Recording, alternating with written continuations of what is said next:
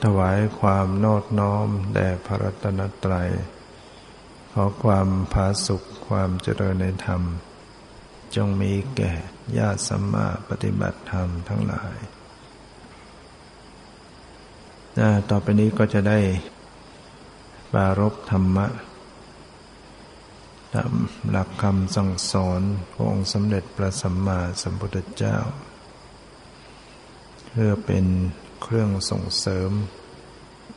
ความรู้ความเข้าใจ แก้ไขปัญหา ในการที่กำลังพัฒนาชีวิตจิตใจของตนเอง ให้ดีงาม ให้เจริญด้วยกุศลธรรม ที่จะได้น้อมนำให้หลุดลอดจาก กองอาสวะกิเลสนะ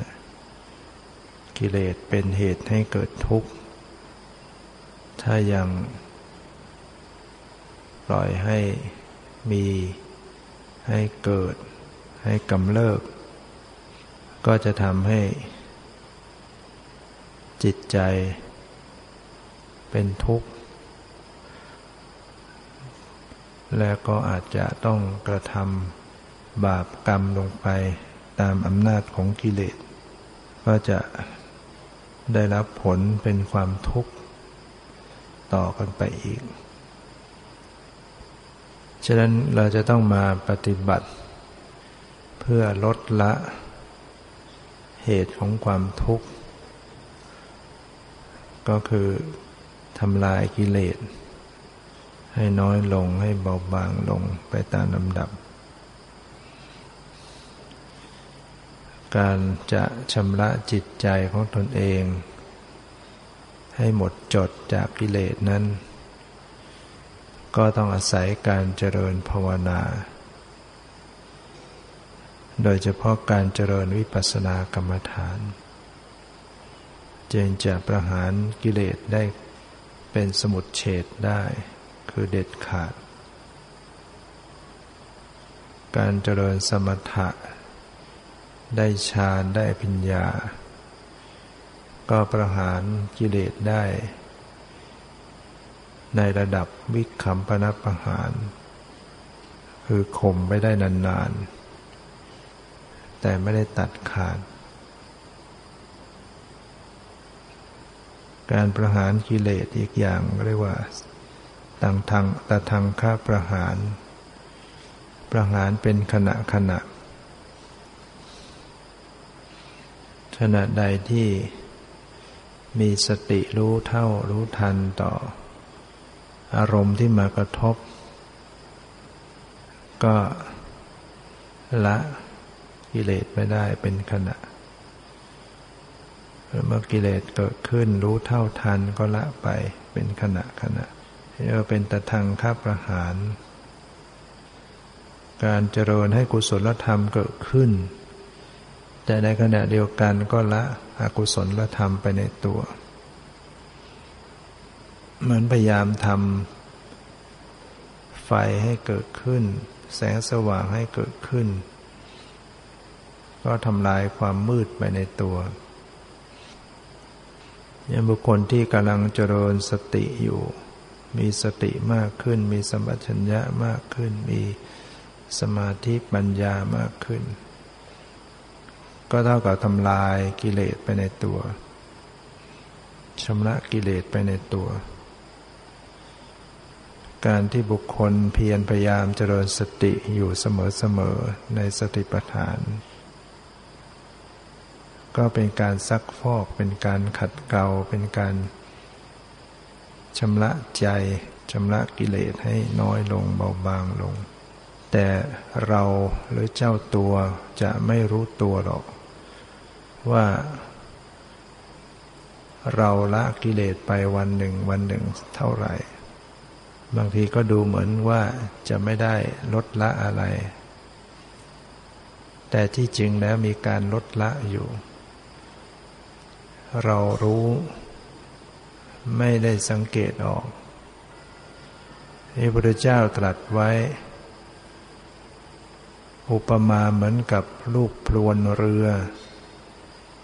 ลูกพลวนที่เขาลาก คงจะเป็นลากอวนลากอะไรเนี่ย พวกพลวนเรือเนี่ยเขาลากลงทะเล เดี๋ยวก็ลากขึ้นบนฝั่ง ลากลงทะเลลากขึ้นบนฝั่ง ลูกพลวนเหล่านั้น มันก็สึกกล่อนไปทุกวันทุกวัน แต่ว่ามองมันไม่ออกว่าวันหนึ่งมันสึกไปเท่าไหร่ มันสึกไปเท่าไหร่ ไปนานๆจึงสังเกตว่าอ๋อมันสึกไปตั้งเยอะ แต่จริงมันสึกทุกวันแหละชั้นใดก็ดีบุคคลที่กำลังเจริญสติปัฏฐานอยู่ขณะนั้นก็เป็นการ ขัดเกลากิเลสอยู่นะพระเจ้าตรัสว่าแต่เธอไม่รู้หรอกว่าวันหนึ่งได้ขัดเกลาไปเท่าไหร่ ถ้าไม่มีการขัดเกลาไปนะแต่ละวันแต่ละวัน กิเลสก็จะหมดไปไม่ได้ มันไม่ใช่ไปหมดเอาวันใดวันหนึ่ง เฉพาะวันนั้นเท่านั้น แต่มันอาศัยเหตุปัจจัยของการที่ได้ขัดเกลาแต่ละวันละวันเราจะอุปมาชัดๆให้เห็นถึง อย่างเช่นเราเอากระดาษทราย มาขัดพื้นไม้ มาขัดฝาไม้ ซึ่งไม้มันหยาบมันครุขระ เมื่อเรากระดาษทรายขัดถู ครั้งหนึ่งสองครั้งก็ยังไม่รู้สึกอะไร ขัดไปขัดไปก็ยังเหมือนเหมือนไม่ได้ผลอะไรพอขัดไปมาก ๆแล้วจึงรู้สึกว่า เออมันค่อยเรียบขึ้นแต่สว่าเราไปสังเกตว่าขัดไปร้อยครั้งรู้สึกว่าเออมันเรียบขึ้นบ้าง ถามว่ามันเรียบ ขึ้นเพราะครั้งที่ร้อยหรือเปล่ามันเรียบเพราะครั้งที่ร้อยหรือมันอาศัยได้ขัดมาตั้งแต่ครั้งที่หนึ่ง ถ้าไม่มีครั้งที่หนึ่งที่สองที่สามเรื่อยไป มันจะไปขึ้นเงา เอาครั้งที่ร้อยไม่ได้เลย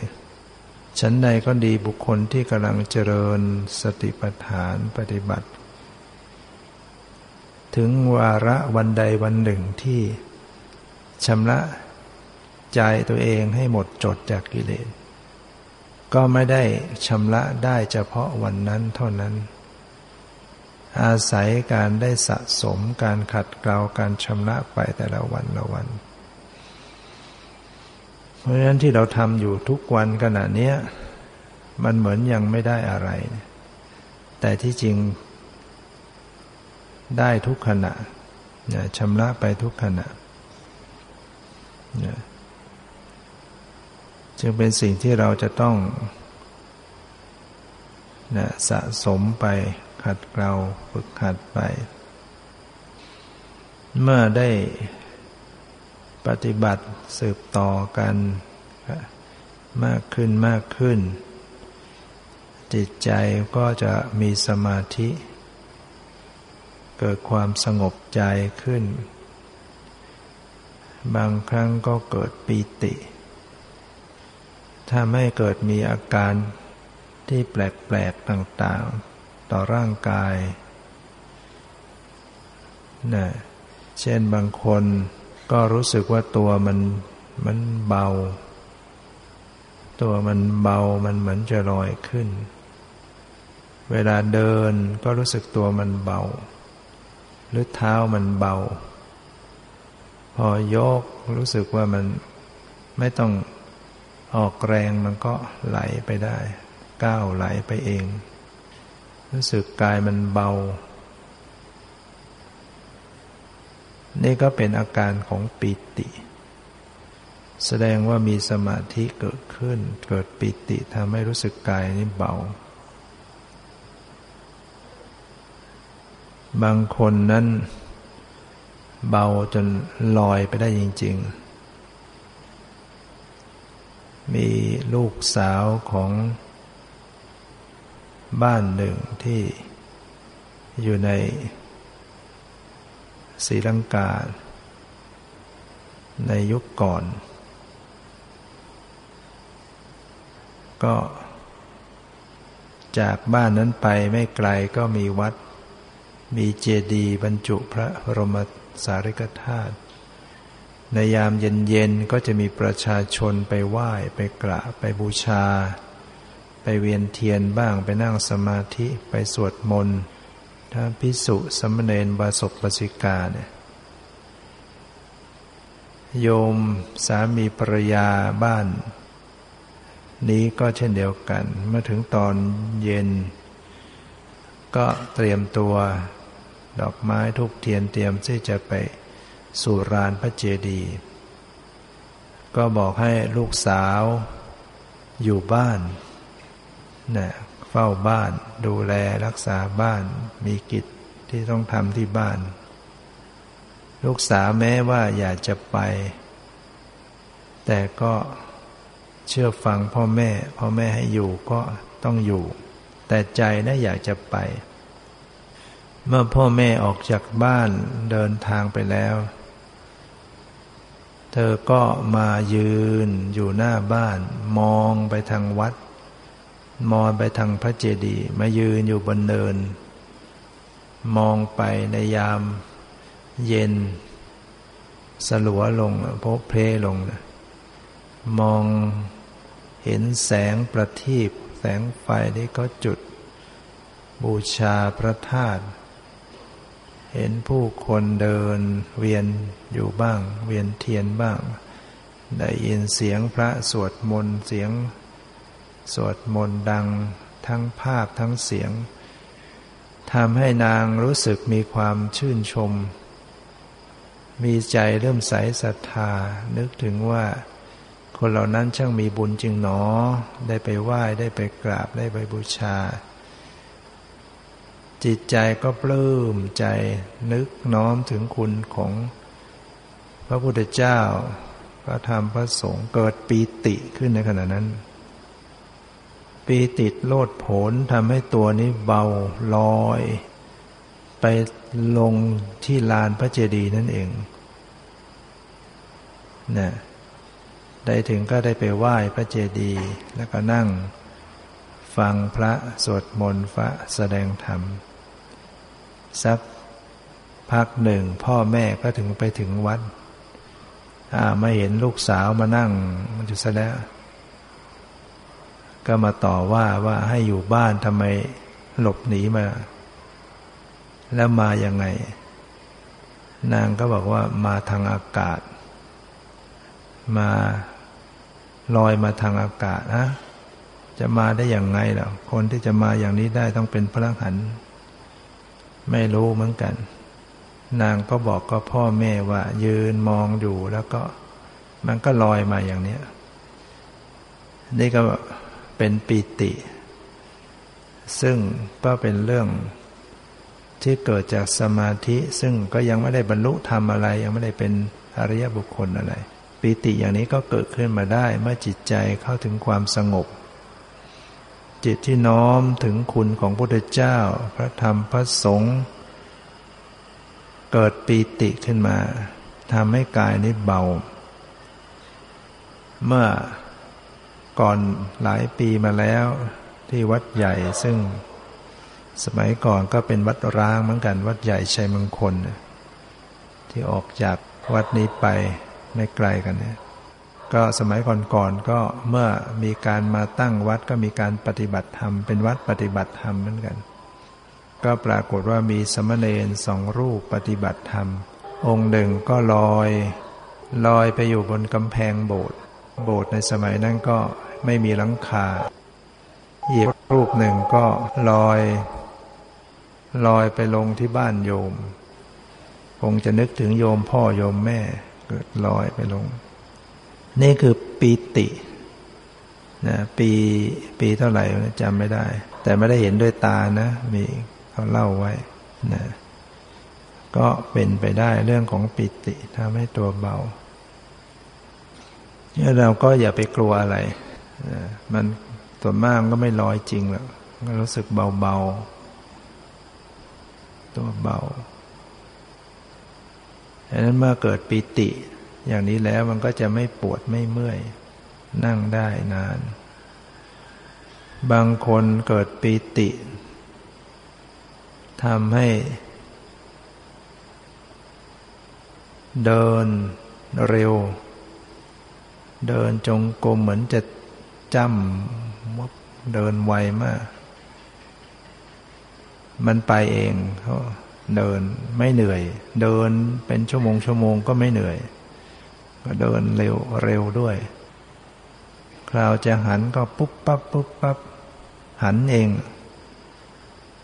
นะมีโยมที่เข้ากรรมฐานเคยมี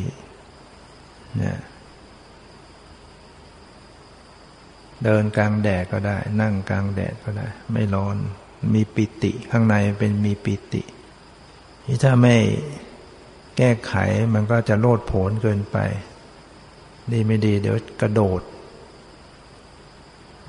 เดินเดินไปจะกระโดด มันไปเองร่างกายนี่ก็อาศัยการกำหนดรู้เข้ามาที่จิต ถ้ากำหนดมาที่จิตกำหนดมาที่ผู้รู้เนี่ยมันก็จะคืน อย่างโยมที่เล่าให้ฟัง ก็แนะให้ดูจิต มันก็มันก็หาย ก็เป็นปกติ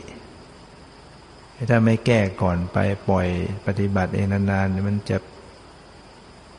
อาการมันจะมากเกินไป คุมไม่อยู่ บางคนปีติก็ทำให้นั่งตัวหมุนอยู่งั้น ตัวโยกนะโยกเยก โยกเยก ตัวสั่นตัวหมุนไงหน้าไงหลังอะไร บางทีก็พังงะ หรือว่ากระตุกกระชากสะบัดร่างกาย อาการเหล่านี้มาจากปิตินะอย่าไปเข้าใจว่าเรามีอะไรมาทรงอยู่ทำไมตัวมันโยกได้ทำไมตัวมันสั่น มือทำไมมันสั่น ตัวทำไมมันสั่นเราก็อยู่เฉยๆทำไมมันสั่นได้ทำไมมันโยกได้ หรือบางคนนอนนอนอยู่ดีๆ ขาเหวี่ยงขึ้นมา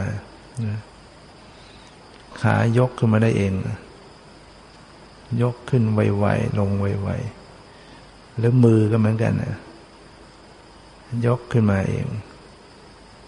ก็ให้รู้ว่ามันเป็นในเรื่องการปฏิบัติเนี่ย มันเป็นได้ มีแรงผลักของมันเอง อย่าไปเข้าใจว่ามีใครมายกขาเรานะนะมันเป็นเรื่องของ ปีติมันทำให้เกิดอาการเหล่านั้น นั่งนั่งอยู่อาจจะมือถูกกระชากออกไปเวียงออกไปไวๆมันไปเอง เนี่ยมันเป็นปิตินะให้กำหนดรู้มาที่ใจ อาการปิติทั้งหลายแหล่เนี่ยให้ระลึกที่ใจ สติน้อมรู้ที่ใจมันจะคืนสภาพเป็นปกติ นั้นบางคนก็อาจจะ มีอาการเหมือนตัวมันใหญ่ ตัวใหญ่พองเหมือนถ้ำเหมือนภูเขาอะไรอย่างนั้นนี่ก็เป็นเรื่องของปิติมีสมาธิแสดงว่าจิตเรามีสมาธิ มีอาการอย่างนี้จะรู้สึกก็นั่งได้นาน นั่งได้เรื่อยไป แล้ว เราไปกำหนดดูเป็นรูปร่างของกายพอมันมีสติมีสมาธิมันก็ขยายภาพฉะนั้นระลึกเข้าไปที่ใจ รู้ไปที่ใจ อย่ารู้เป็นรูปร่างกาย มันเป็นบัญญัติ ถ้ายังรู้เป็นรูปร่างมันก็เป็นอาการเหล่านั้นก็เป็นไปเรื่อยๆที่มัน ตัวมันหมุนตัวมันโยกโครงเคลงนะเพราะว่าผู้ปฏิบัติเนี่ยไปดูที่กายไปเน้นที่กาย แล้วก็พอมีสมาธิขึ้น ไปรู้ไปดูความไหวความไหวเนี่ยให้ดูต่อต่อต่อต่อกันมันจะเกิดเป็นมายา เป็นเหมือนว่ามันวนได้ มันวิ่งได้ จิตไปตามอาการที่มันวนมันวิ่ง ตัวมันก็เลยหมุนไปด้วยตามไปด้วย นั่นคือการดูที่กายไปเน้นที่กายไปจ้องที่กาย แล้วก็ไม่ใช่รู้แค่ปรมัตไปรู้เป็นบัญญัติ รู้เป็นรูปทรงสันฐานเป็นรูปร่าง ตัวมันจึงหมุนตัวมันจึงโยก ถ้ามีสติน้อมรู้ที่ใจกำหนดดูที่ผู้รู้กำหนดดูที่ใจขณะนั้น ไม่เพ่งรูปร่างของกาย มันก็จะหายอาการเหล่านั้นก็จะคืนเป็นปกตินั้นปิติเล็ก ๆ น้อย ๆ ก็อาจจะรู้สึกจิตจิตจัดจ้าตามผิวหนังเล็กๆนะ เหมือนมดกัด เหมือนไรเหมือนใยอะไรมาพานใบหน้า เหล่านี้ก็เป็นอาการปิติ หรือเหมือนกับมันเย็นละเอียดละเอียด เหมือนถูกน้ำพรมละเอียด น้ำมนอย่างไรก็ประพรมน้ำมนแบบฝอยละเอียดละเอียดก็อย่าไปคิดว่ามีใครมาพรมน้ำมนต์ให้ ที่มันรู้สึกเย็นละเอียดละเอียดผิวหนัง มันเป็นอาการของปิติเนี่ยเกิดอาการเหล่านี้ หรือบางทีปิติมันทำให้เสียวแปรบเนี่ยเสียวแปรบในกายนะก็ได้ หรือทำให้ใจมันวาบหรือเหมือนเรานั่งรถแล้วมันลงต่ำรถมันลงต่ำไวๆเครื่องบินที่ตกหลุมอากาศ ตกปุ๊บลงไป ใจเราก็จะวาบเนี่ยก็เป็นเรื่องของปีตินะให้กำหนดรู้ที่ใจ ดูไปที่ใจรู้หนึ่งดูอาการในจิตใจสองดูสภาพเป็นผู้รู้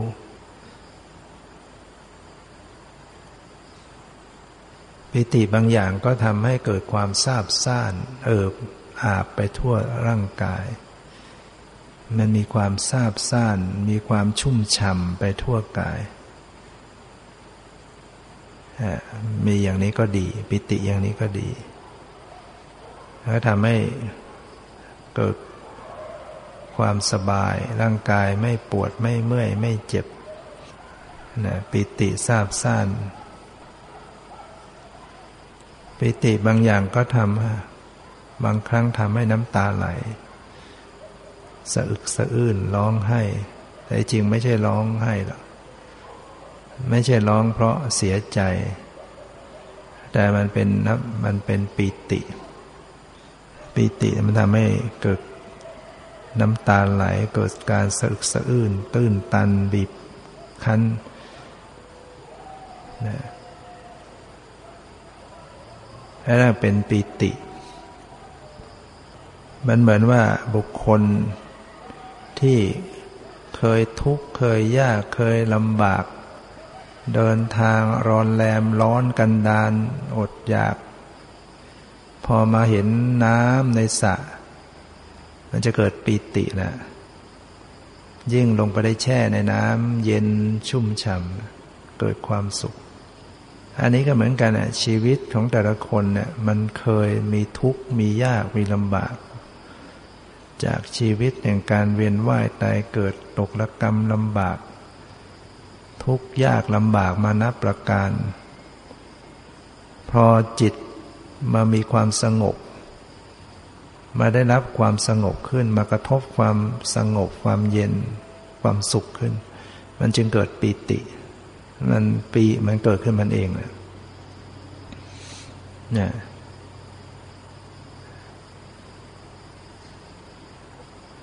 เพราะนั้นเมื่อเกิดการ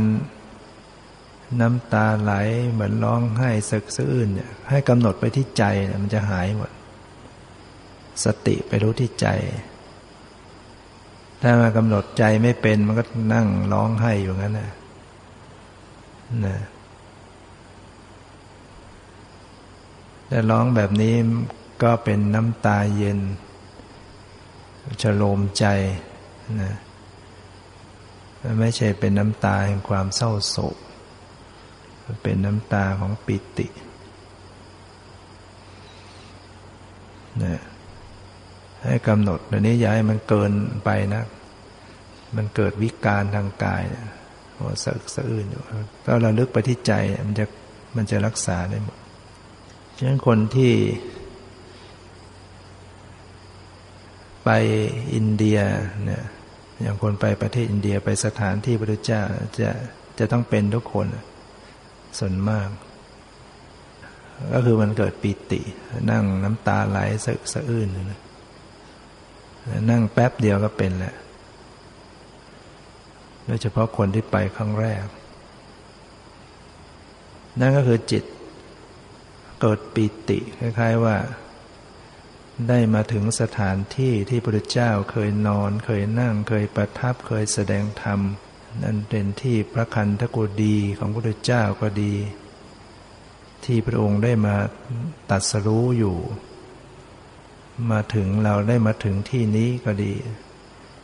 พระเจ้าตรัสรู้ที่พระองค์แสดงธรรมจักที่ปรินิพานอย่างเงี้ยจิตมันมันเกิดปีติได้ง่าย ยังก็น้ำตาไหลเนี่ยเรากำหนดพอเกิดอาการอันนี้เรากำหนดมาที่ใจ แล้วเราปล่อยให้จิตไปอยู่กับอารมณ์ แห่งพุทธเจ้า พุทธคุณธรรมคุณ มันก็ไปเพิ่มอาการปิติ แต่พอกำหนดรู้ที่ใจปุ๊บเนี่ย มันจะเปลี่ยนอารมณ์ มาอยู่กับใจมาอยู่ปรมัตอยู่กับจิตใจมันก็ระงับได้ ต้องรู้จักระงงับปิติด้วยการที่มีสติย้อนรู้เข้ามาที่จิตใจ เพราะเรื่องของจิตใจเนี่ยเป็นเรื่องจำเป็นที่จะต้องกำหนดให้เป็น จะต้องรู้จัก ไม่ฉะนั้นมันก็แก้ปัญหาเหล่านี้ไม่ได้ ที่เกิดวิกลวิการทางร่างกายดังกล่าวเนี่ย ตัวเบาบางน้ำตาไหลบางตัวโยกตัวโครงตัวหมุนเหล่านี้ มันจะแก้ไม่ได้ ถ้าหากว่าเราดูใจไม่เป็น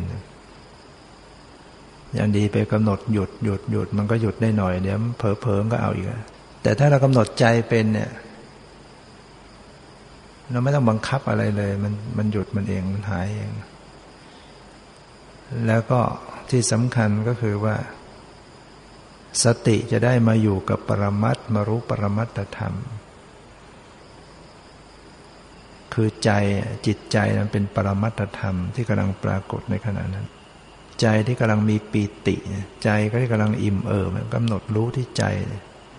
มันเป็นปรมัตธรรมปีติมันเป็นปรมัตธรรม เป็นนามธรรมที่กำลังปรากฏ บางครั้งปีติมันก็ไม่ได้แสดงความอิ่มเอิบชัดเจนอะไรหรอกแต่ก็ให้รู้ไปที่ใจนะ มีสติน้อมไปรู้ที่ใจ มันจะระงับมันจะควบคุมปิติได้นั่นบางคราวขนลุกขนลุกเนี่ยมันเป็นปิติ ปิติทำให้ขนลุก เป็นไปต่าง ๆ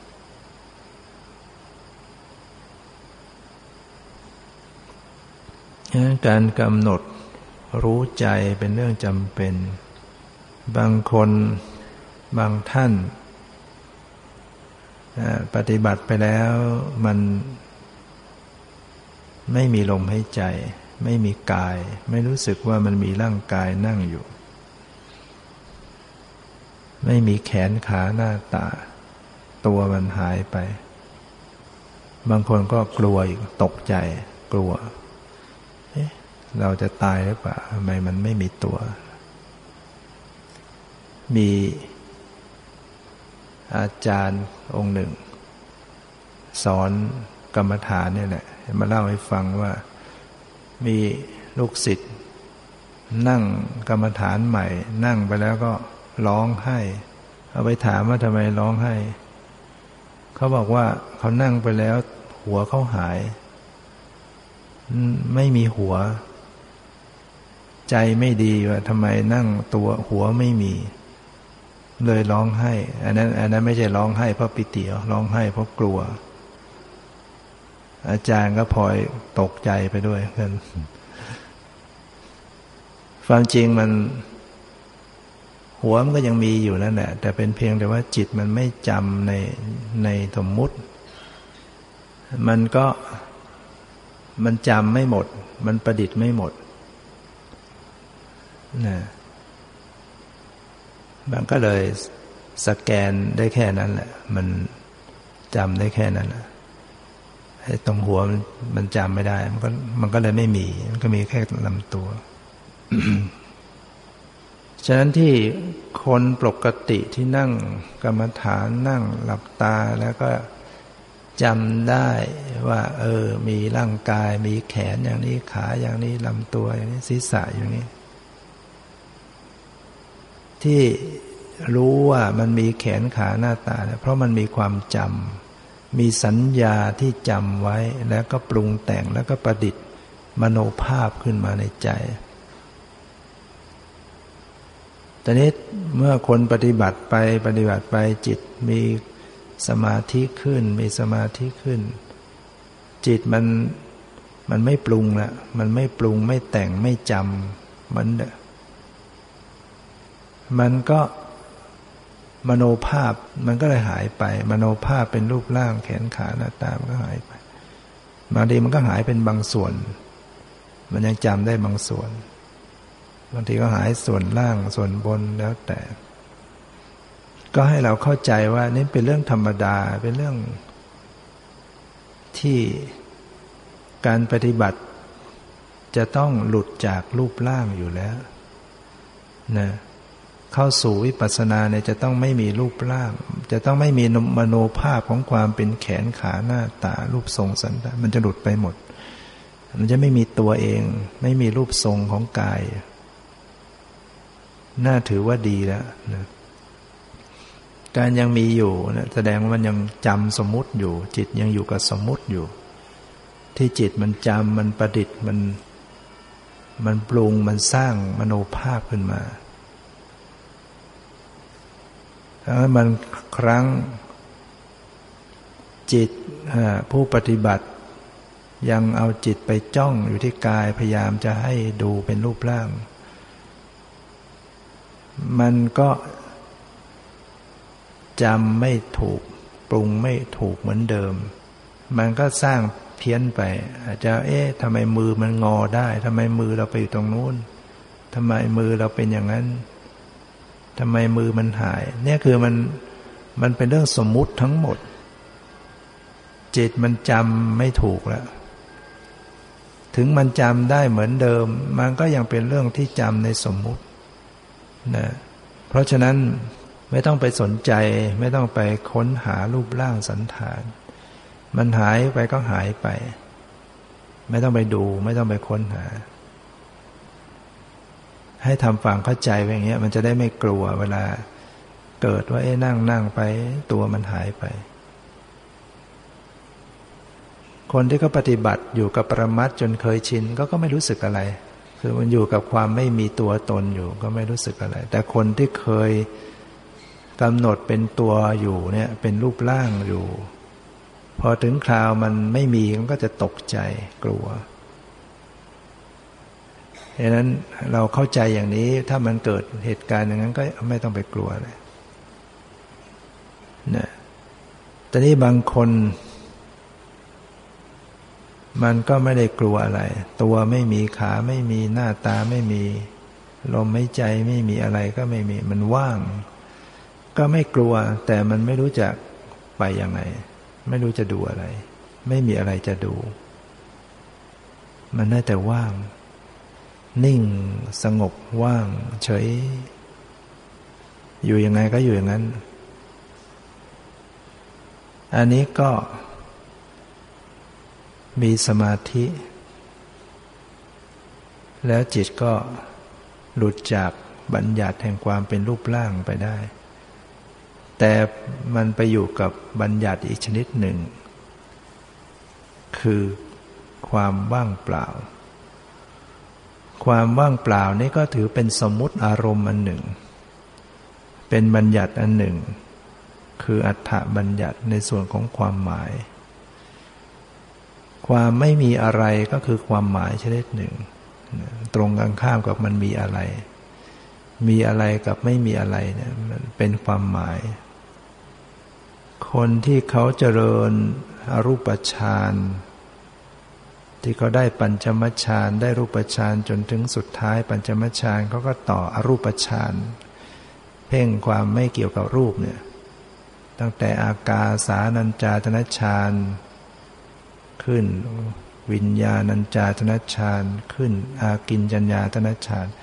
ตอนอากินจัญญาตนฌานเนี่ยเขาจะเพ่งความไม่มีอะไรเป็นอารมณ์ ความไม่มีอะไรก็เรียกว่านัตถิภาวะบัญญัติ บัญญัติหรือสมมุติ ในความไม่มีอะไร เขาจะทำใจกับความไม่มีอะไร นิดหนึ่งน้อยหนึ่งก็ไม่มีอะไร ก็มีเพ่งความไม่มีอะไร เขาจะทำให้มันพ้นทุกข์นั่นแหละเขาคิดว่า เอ้ยมันมีเนี่ยมันยังทุกข์อยู่ก็พยายามเพ่งให้มันไม่มีอะไรไม่มีคิดว่านิพพานมันจะต้องไม่มีอะไรเลย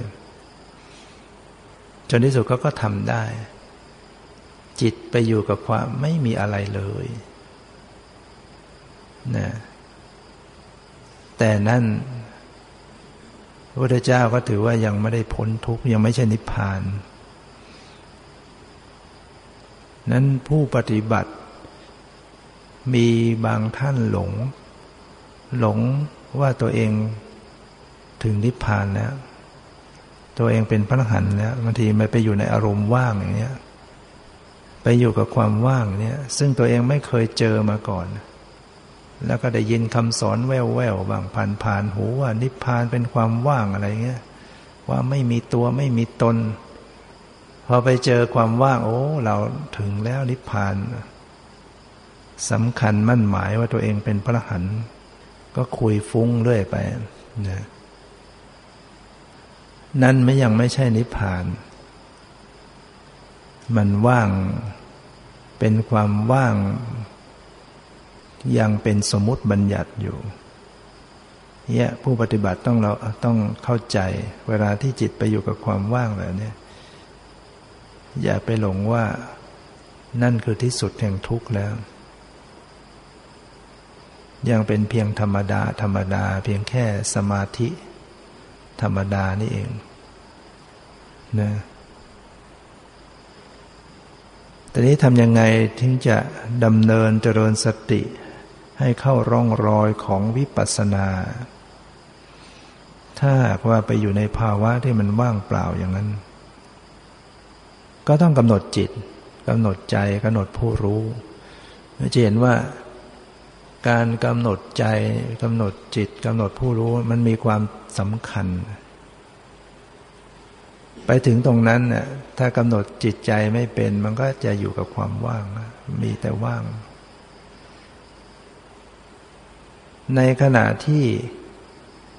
ว่างอยู่อย่างนั้นเนี่ยจิตใจมีไหม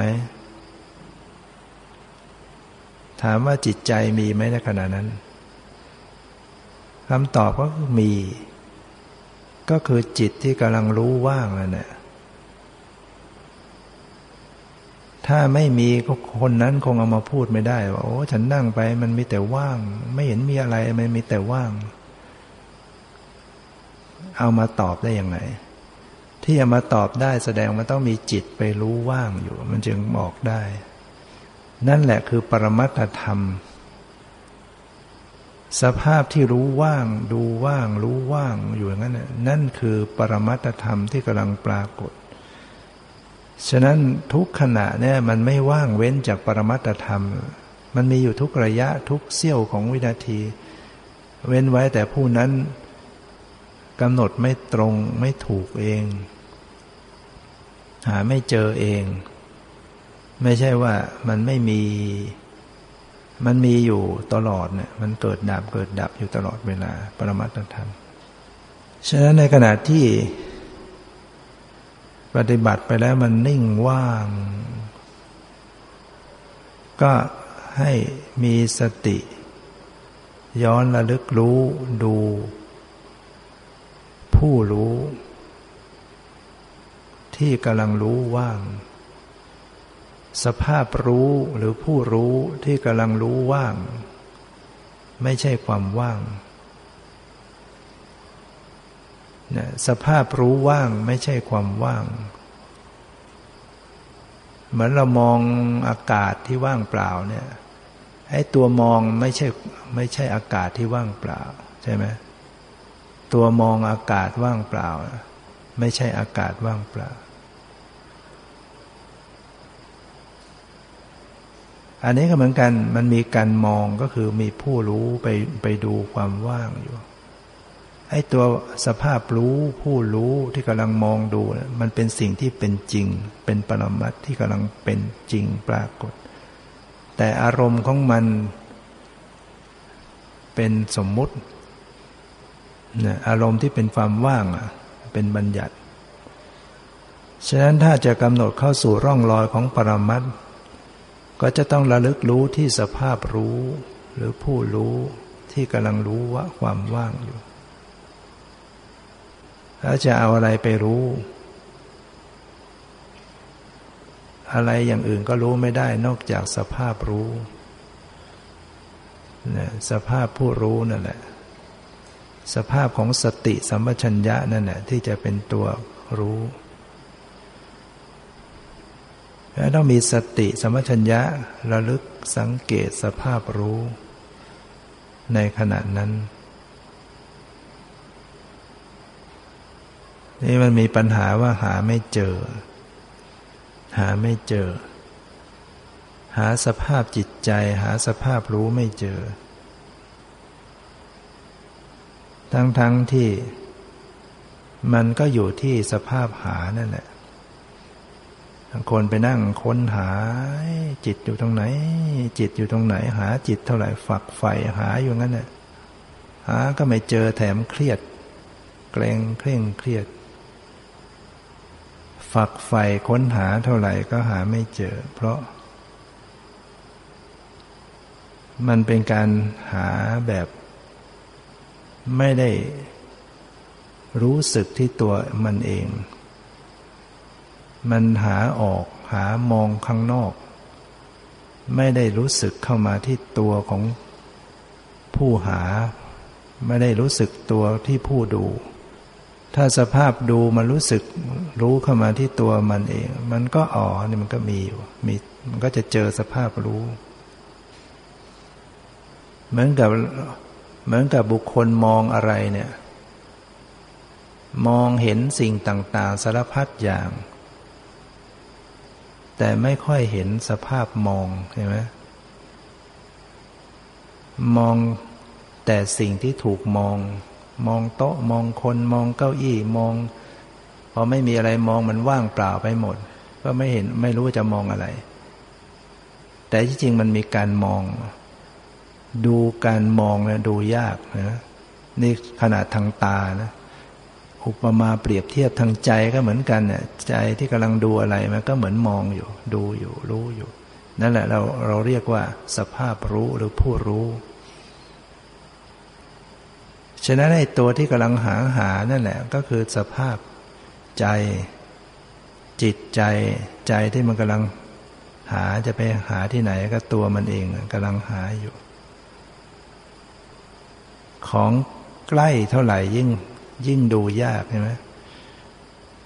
ของใกล้จนกระทั่งอยู่ที่ตัวกับหาไม่เจอเนี่ย มันก็แปลกดีนะ ออของที่มันเอื้อมไม่ถึงมันอยู่นอกโลกไหนๆก็ไปอย่าง แต่นี่มันอยู่ใกล้จนกระทั่งอยู่ที่ตัวกับหาไม่เจอ จิตหาจิตไม่ค่อยเจอทั้งคนบางคนเนี่ย เอาปากกา หรือบางคนเอา อะไรหนีบ หูไว้แล้วก็หาไม่เจอบางคนเอาผ้าโพกหัวแล้วก็หาผ้าไม่เจอ เดินหากันทั้งวันหาไม่เจอ อุปมาเหมือนกับจิตหาจิตไม่เจอ เพราะมันมันเชี่ยวหาข้างนอก ที่เคยอุปมาให้ฟังบ่อย ๆ ว่า อุปมาจิตเหมือนกับคนสมมติว่าจิตเหมือนคนคนหนึ่ง ในสรานี้ก็มีคนอยู่ หลายๆ คนทั้งผู้หญิงผู้ชายพระเนนไม่ชีบาศกบาสิกา เราคนคนหนึ่ง ก็มองโอ้มีคนนั้นคนนั้นไม่ถ้าเกิดเขาออกกันไปหมด ออกไปแต่ละคนละคนชักน้อยลงน้อยลงนะหนักเข้าไปกันหมด มองไปก็ไม่มีคนแต่แล้วว่างไปหมดในสลาเนี่ยมองไปก็ไม่มี มองไปก็ไม่มี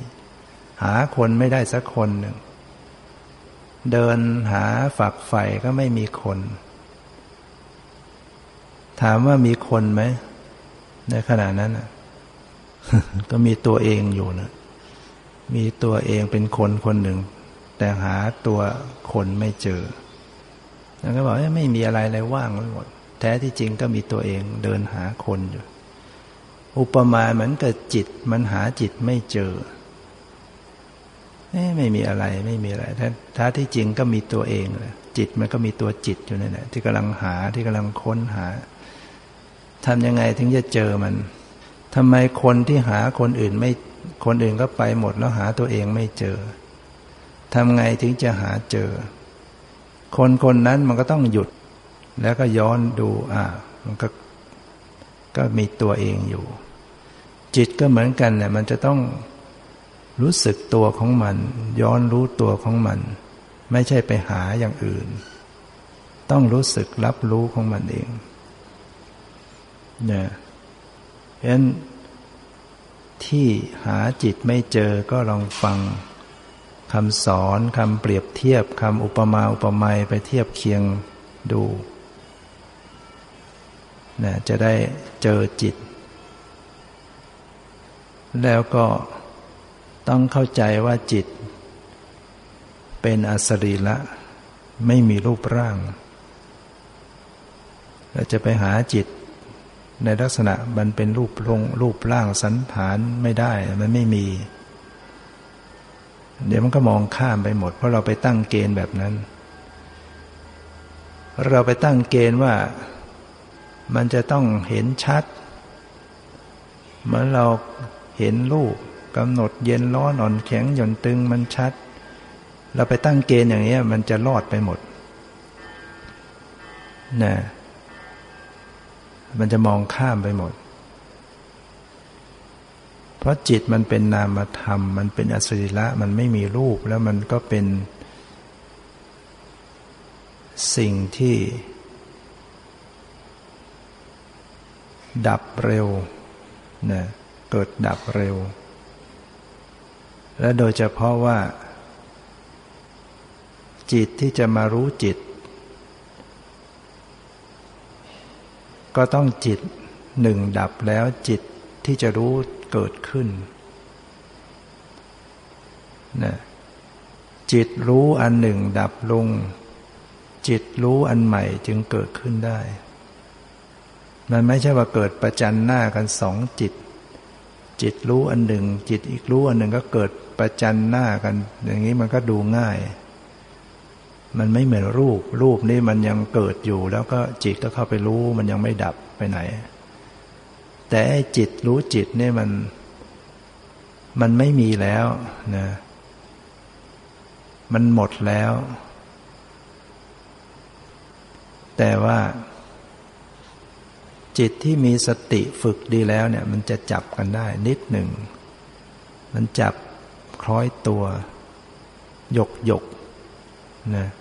เป็นปัจจุบันสันตตินะคือมันขณะนั้นนะ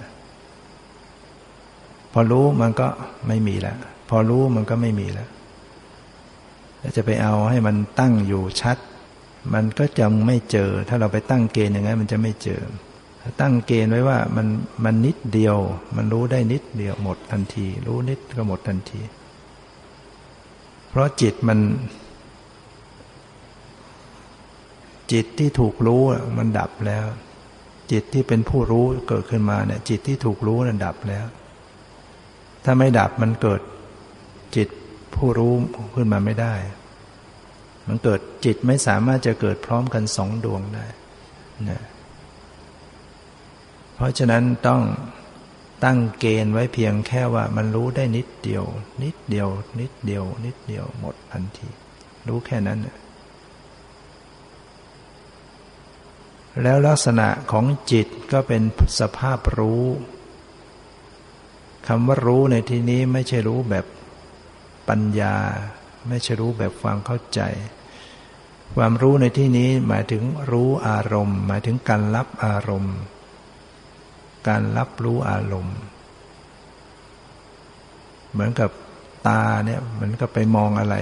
มองอะไรเงี้ยมันก็คือรับอารมณ์เนี่ยจิตเหมือนกันมันก็รับอารมณ์ รับอารมณ์ รับอารมณ์แล้วก็หมดลง รับอารมณ์แล้วก็หมดลง รับรู้แล้วก็ดับ รับอารมณ์ รับอารมณ์อยู่เสมอ เรียกว่ารู้อารมณ์ เรียกว่าจิตเป็นสภาพรู้ ฉะนั้นสังเกตจิตก็คือสังเกตลักษณะของการรับรู้อารมณ์ ไปเห็นลักษณะของธรรมชาติที่รับอารมณ์หมดลง รับอารมณ์หมดลง รับอารมณ์หมดลง รู้สึกว่ามีมีสภาพรู้ หมด รู้แล้วก็หมด รู้หายรู้หาย จิตเนี่ยเป็นสภาพรู้ ที่รู้นั้นน่ะไม่ใช่ไม่ใช่มันรู้ยาวอยู่อย่างนั้น มันขาดตอน แต่มันเป็นกระแสที่เกิดสืบต่ออย่างรวดเร็ว ฉะนั้นถ้ามีสติเข้าไปรู้ได้ตรงตัวของสภาพรู้จะเห็นความหมดทันที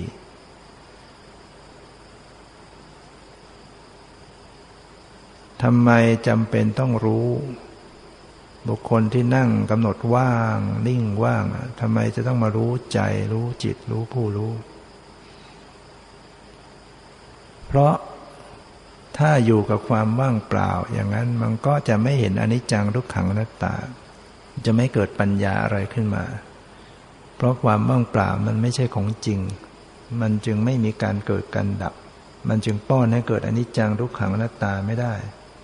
แต่ปรมัตธรรม รูปนามนี่มันเป็นมันเป็นสัจธรรม มันเป็นความจริง มันเป็นสิ่งที่เป็นจริง เพราะฉะนั้นมันจะมีสภาพจริงที่เกิดดับอยู่นะปรมัตธรรมเนี่ยมันเกิดดับอยู่ตลอดเวลา เกิดใหม่เกิดหมดไป เกิดหมดไป การที่จำเป็นต้องระลึกรู้ให้ตรงต่อจิตต่อปรมัตธรรม ก็เพื่อให้เกิดปัญญา ปัญญาที่ว่าก็คือเห็นความเกิดดับ ไม่เที่ยงเป็นทุกข์เป็นนักตาเห็นความเห็นสภาพของความไม่ใช่ตัวตน ถ้าไม่มีการระลึกรู้จิตใจ มันก็จะมีอุปาทานยึดเอาจิตใจเนี่ยเป็นของเที่ยง มั่นคงตั้งอยู่เป็นตัวตน จะมีความรู้สึกว่าจิตใจวิญญาณเนี่ยเป็นตัวตนเป็นเรา มั่นคง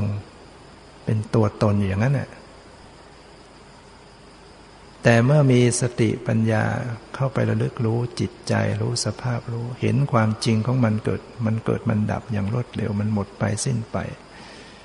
มันก็จะรู้สึกไม่เที่ยงขึ้นมา รู้สึก ไม่ใช่ตัวตนขึ้นมา เกิดปัญญาเห็นสิ่งเหล่านี้ว่าเป็นเพียง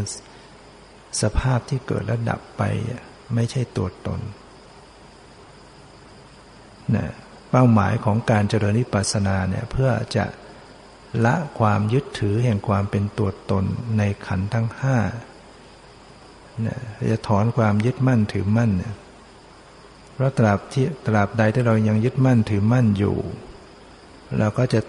ตกอยู่ในอำนาจของกิเลสก็ต้องเป็นทุกข์อยู่ร่ำไป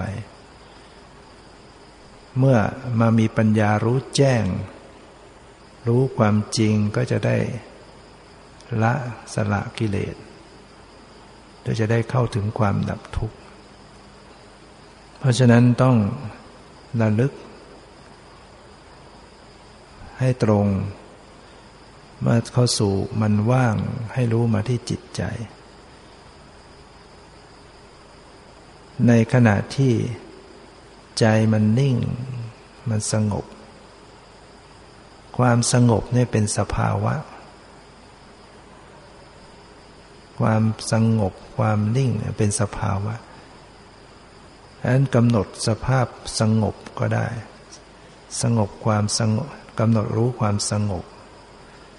และกำหนดผู้รู้ที่กำลังรู้ความสงบด้วย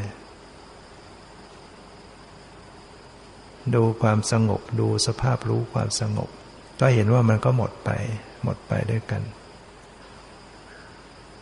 ฉะนั้นการประพฤติปฏิบัตินั้น เมื่อกำหนดรู้สภาวะทางกายได้ดี ความไว้ความตึงแข็งอ่อนเย็นร้อนสบายไม่สบาย ก็ต้องเลื่อน ความสามารถให้รู้จิตรู้ใจได้ด้วย นับตั้งแต่รู้ความคิด เวลาคิดนึกให้รู้ จิตรู้สึกอย่างไรก็หัดรู้สบายรู้ไม่สบายรู้สงบรู้ไม่สงบรู้จนกระทั่งว่า เออมันนิ่งมัน สู่ความว่างก็กำหนดดูผู้รู้ได้ ก็จะทำให้สติอยู่กับปรมัตธรรมเสมอๆเป็นปัจจัยให้เกิดปัญญาเห็นความเปลี่ยนแปลงเกิดดับเห็นในจังทุกขังนัตตาได้ ตามที่ได้แสดงมาก็เห็นว่าพอสมควรเก่เวลาก็ขอยุติ ไว้แต่เพียงเท่านี้ขอความสุขความเจริญในธรรมจงมีแก่ทุกท่านเถิด